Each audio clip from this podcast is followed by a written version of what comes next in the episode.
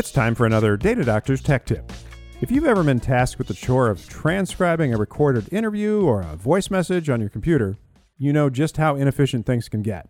You have to open multiple programs and bounce back and forth to start and stop the audio in order to properly capture all the words.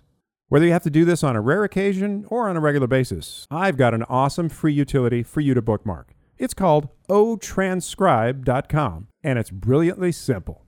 Just upload the sound file to their web interface, and suddenly everything you need to get the job done is in one place. The online word processor has the sound controls built right into the page, and all of the commands can be used with just your keyboard. Want to start and stop the audio? No need to reach for the mouse, just tap the escape key.